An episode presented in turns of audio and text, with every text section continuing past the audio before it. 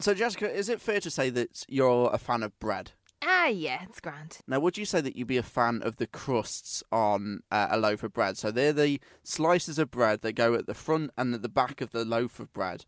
Can also be known as a heel. The ones where it's completely brown on one side. Yeah, and then bready on the other side. You know what? I never like them for a sandwich, but if I'm having a bowl of soup, then I'll be like, nobody's going to eat the heel, so I'll just use that then. That's a very good point. Well, a confused customer has opened a loaf of bread in the UK only to find that the bag was full of crust parts. How does that happen? Well, thank you for asking. Tamina Ganji from Nottinghamshire, so from my part of the woods, was hoping to make sandwiches for her children's lunch for school when she made the unlikely discovery. It's not funny first thing in the morning when you have half an hour to get the kids ready for school and there's no time to get another loaf. Kingsmill, the makers of the bread, said they're investigating how it happened and has since posted Mrs. Ganji another loaf. Ah, wasn't that very good of them now? It is, but it also poses the question of how it did actually happen because you'd think when the loaf of bread is made, it's just made, sliced, and then put in the bag. How did all the crusts just get into one bag? I'd say they have a messer in there.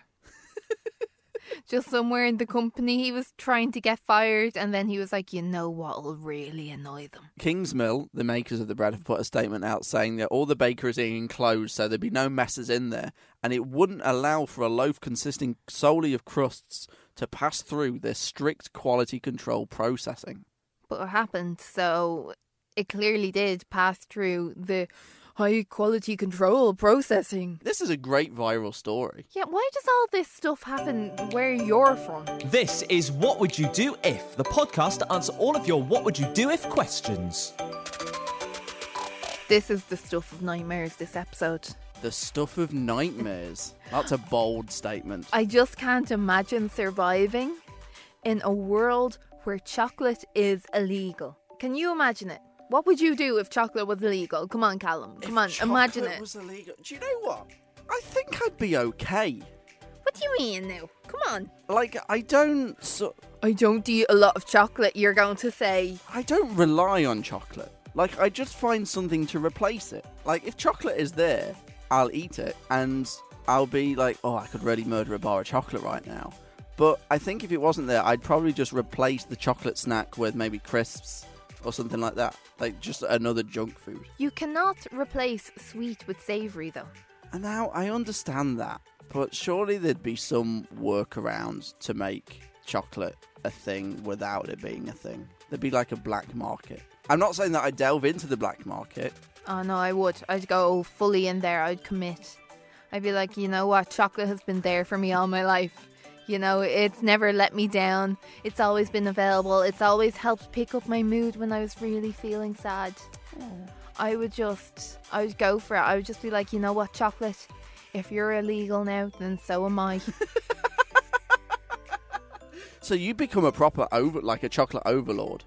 oh yeah, I'd probably try and start my own black market, only I wouldn't have enough product to sell on to other people because I'd be eating it all. Do you know people who work in Cadbury here in Ireland? I have a relative who actually worked for Cadbury's and I think they have like stock or whatever now. So they have access to this really secret shop and you're able to buy the chocolate for really cheaply. So instead of being like a euro for a bar, it could be like 50 cent for a six pack. Oh, I know, it's crazy. I think I've I've not met this person, but you've given me some of their products that they've got, and it's like bars that they would sell over here in one name, but then sell abroad in another name. Yeah, a lot of the stuff is like Arabic exports and stuff. So it's all like you can't understand the ingredients, but you know that's going to be good chocolate. So you just go with it, you know? And it tastes the same as the Irish equivalent. Yeah, because it's the same, just different wrappers. It's incredible. So you'd use this relative's knowledge. Would you enlist them? Would they become like the head honcho and then you would be the hard worker behind it, but they'd be the face of it? No, because Cadbury's will be shut down, so they wouldn't have access anymore. Yeah, but your relative would know a bit of the secrets.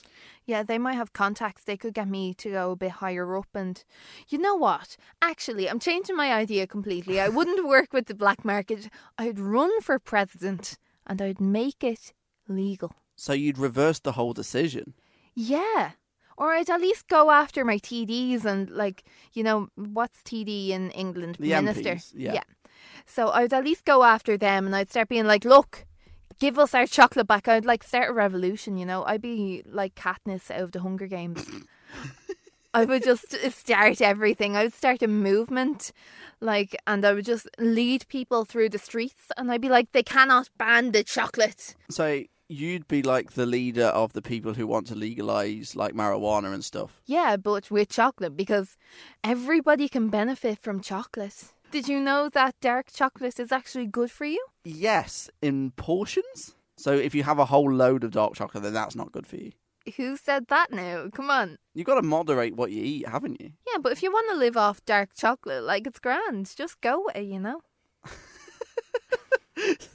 That would be a great name for sort of the party, the dark chocolates. What do you mean, the party? As in like the the organization trying to get chocolate back. The political party. Yeah. I feel like somebody could just make it racist somehow. Well, everyone can do that with some sort of political party left, right and center. Really, make Fine Gael racist. Moving on.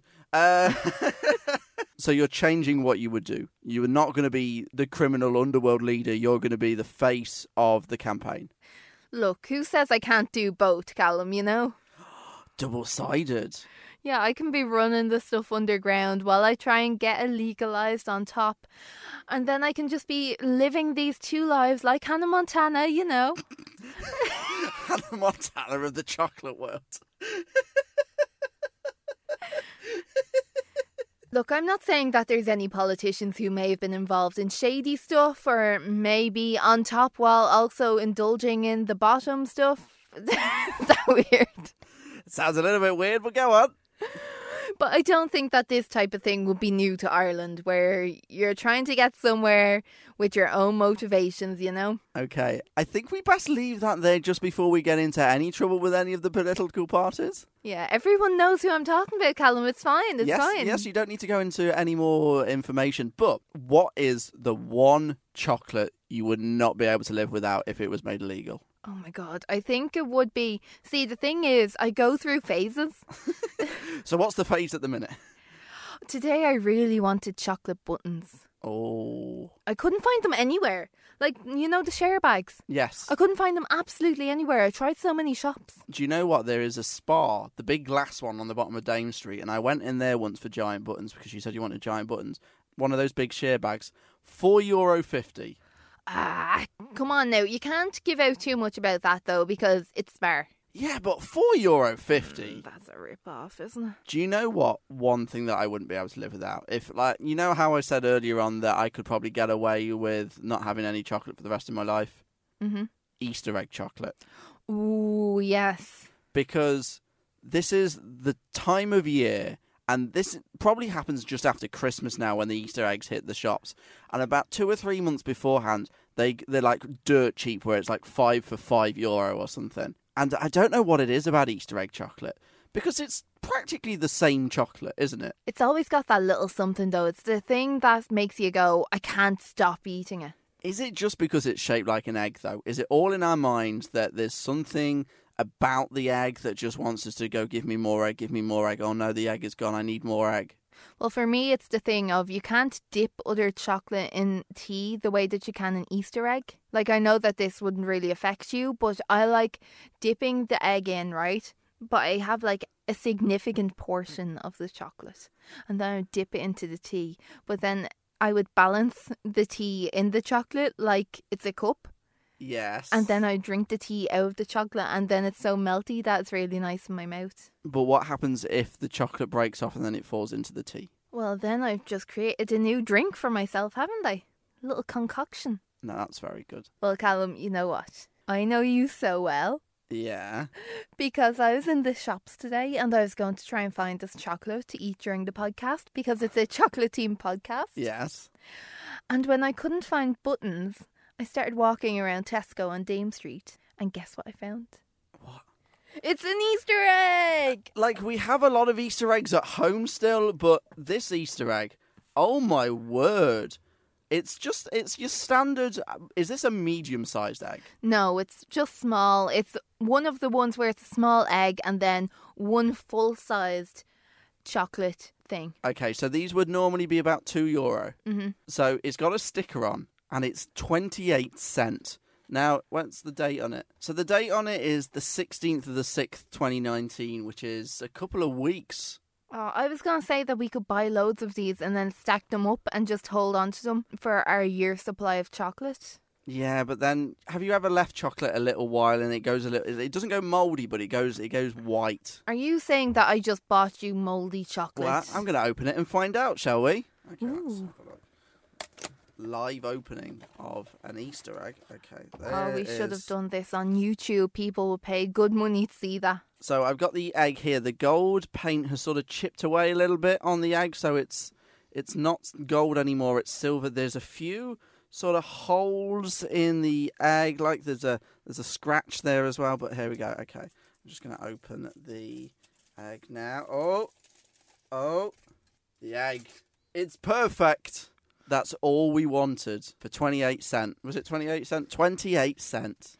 And there's also a bag of Maltesers in there. Now, it's not a full size bag, it's the treat size bag. No, that's a full sized standard bag, Callum. What you're thinking of is an abnormal sized bag if it's a share bag. Okay, let's do the taste test of the egg. Now, do you know what? This is my. Ooh! Well, I just r- cracked the egg everywhere. It's because I've struggled so much in previous weeks trying to open the eggs that I've been sitting there for ages and I've even had to ask you to open the egg. But this one just melted in my hand. There you go. There's a bit of egg for you there. I'm going to have this bit of egg here.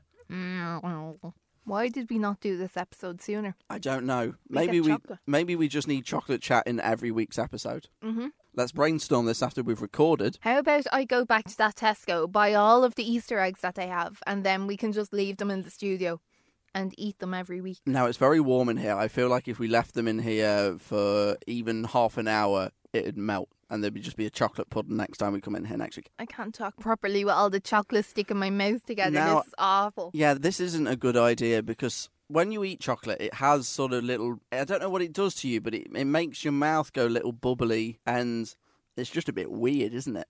Yeah, I remember seeing online that radio presenters should not eat chocolate before a show because it just makes your vocal cords go all icky. Same with singers. So here's the thing, right? Chocolate isn't really illegal, so I can't answer this with what should you do if chocolate was legal? Imagine if the government made it illegal in the time that we record the episode to the time we post the episode. And then we could re record this part and be like, this is what we should do to lead the movement. We would be pioneers. Oh my god, yes. That's the dream. So, okay, what are you going to do in this bit of the podcast if chocolate isn't illegal? So, do you want to hear about some chocolate that's banned around the world? Oh, go on. So I think everybody knows about Kinder Surprises. Now, I never really know if this is true or not because you hear the funny thing in America that you can't buy a Kinder Egg in the shop, but you can buy a gun. Is that true? Yeah, so you know the FDA? It's like the food people. Yes. Yeah, so they basically said, we don't like that there's a non food object inside the food. So it's the, the little plastic egg inside the egg that they've got an issue with. Yeah, it's the toy part. So they've banned all non food objects from being inside food. And that makes me kind of go, how many other foods was there? Yeah, that meant- things in things that's not food. Yeah, so it's a little bit weird. So that's banned in America, but it's also banned in Chile. Yeah, so this is actually quite surprising. So, you know, the way that there's all these strict laws coming in place in all different places about advertising for children with food and toys and stuff. Yeah, there's always a lot of call for like fast food adverts not to be sponsoring children's movies and stuff like that to encourage health- healthy eating. Yeah, so in Chile, they actually banned Kinder Surprises because they said that the toy is like an advertising hook. So it's targeting children to buy the product, and that's not allowed for people under 14 years of age. Yeah, I'd totally buy Kinder Surprises if there was like Pokemon toys or something inside it, wouldn't you? There's their next marketing strategy. You're welcome, Kinder Surprise. Please send me one with a Pikachu. so here's one that I find kind of mad. M and M's are banned in Sweden. As in all of the M&Ms. I think so. Yeah, it just says M and M's. And why are they banned in Sweden? There's a company called Mondelez Marabou. Ah, Mondelez rings the bell. I think they own the Cadbury company. Yeah, I think they do. So Mondelez Marabou is MM on the initials, and they sell chocolate topped peanuts, which is like the chocolatey peanut M and M's. Yeah. So they basically said, look, so they basically said that they were too similar to their chocolate, so M and M's aren't allowed. So this is more of a trademark issue rather than a government ban thing. So if the M&Ms n- rename themselves to P and P's, they'd be okay. Probably, yeah. So that's kind of similar to America, where they've actually banned British imports of chocolate. Really? Yeah, so you know, like Cadbury's and like with flakes and twirls, dairy milk, all that kind of Yeah. stuff. It's not allowed if it was made in the UK. Okay. And that's because Hershey's took legal action against Cadbury's and all these British imports because they're like, look, first of all, the chocolate was made in Britain, so it wasn't supposed to be sold over here in the first place. Yeah. And also, it's really similar to what we're selling. So it was just banned. I find it mad in America they have a chocolate called the Milky Way, but it's not like the Milky Way that you would have here. Their version of the Milky Way is like the Mars bar. Yeah, their chocolate is disgusting, in my opinion. It's I don't know what the, it's sweet, but it doesn't taste like chocolate. Yeah, no, it's a completely different thing. You shouldn't even be able to call it chocolate. Like, Although I do love peanut butter M&Ms. they are good. If anyone's ever going to America, if you listen to this podcast, please send us some peanut butter M&Ms. I was really concerned there for a moment that you were going to say, "Send me some peanut butter M and M's." I Oh, was like, no. "Sorry, le- let me be in the- on this." Yeah, send us one team. Okay, well that's nice. I know this isn't chocolate, right? Chewing gum is banned in one country. Guess where and why? Chewing gum. hmm Now, I feel like the reason of this is because of litter. Like people would be spitting it on the floor. Well done. What country is really clean? China. Singapore.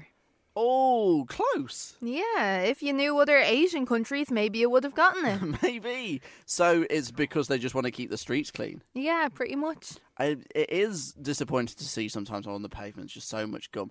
Actually, on my first ever day of university, this was back in 2011, I remember this just because it ruined my day. That I sat down in the lecture theatre where I put my foot, there was some chewed chewing gum, and I rested my foot there. And then as soon as I came out the lecture theatre, all up the back of my leg on my jeans was chewing gum. That is actually disgusting. Well, it happened to you as well on the flight.